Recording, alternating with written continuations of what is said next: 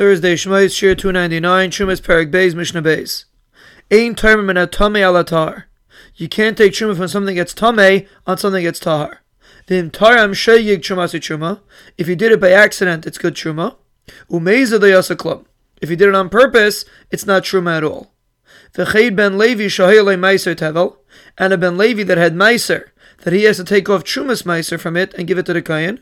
He was being mafish from this meiser that he didn't take off Chumas meiser from yet. He was being mafish from it on other meiser that he had, and it ended up being tamei.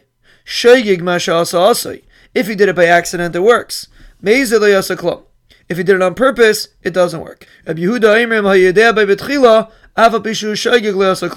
Rabbi Yehuda said if originally he knew it was Tameh, even though afterwards he forgot, it's considered like a mazid because he should have remembered, and therefore it doesn't work.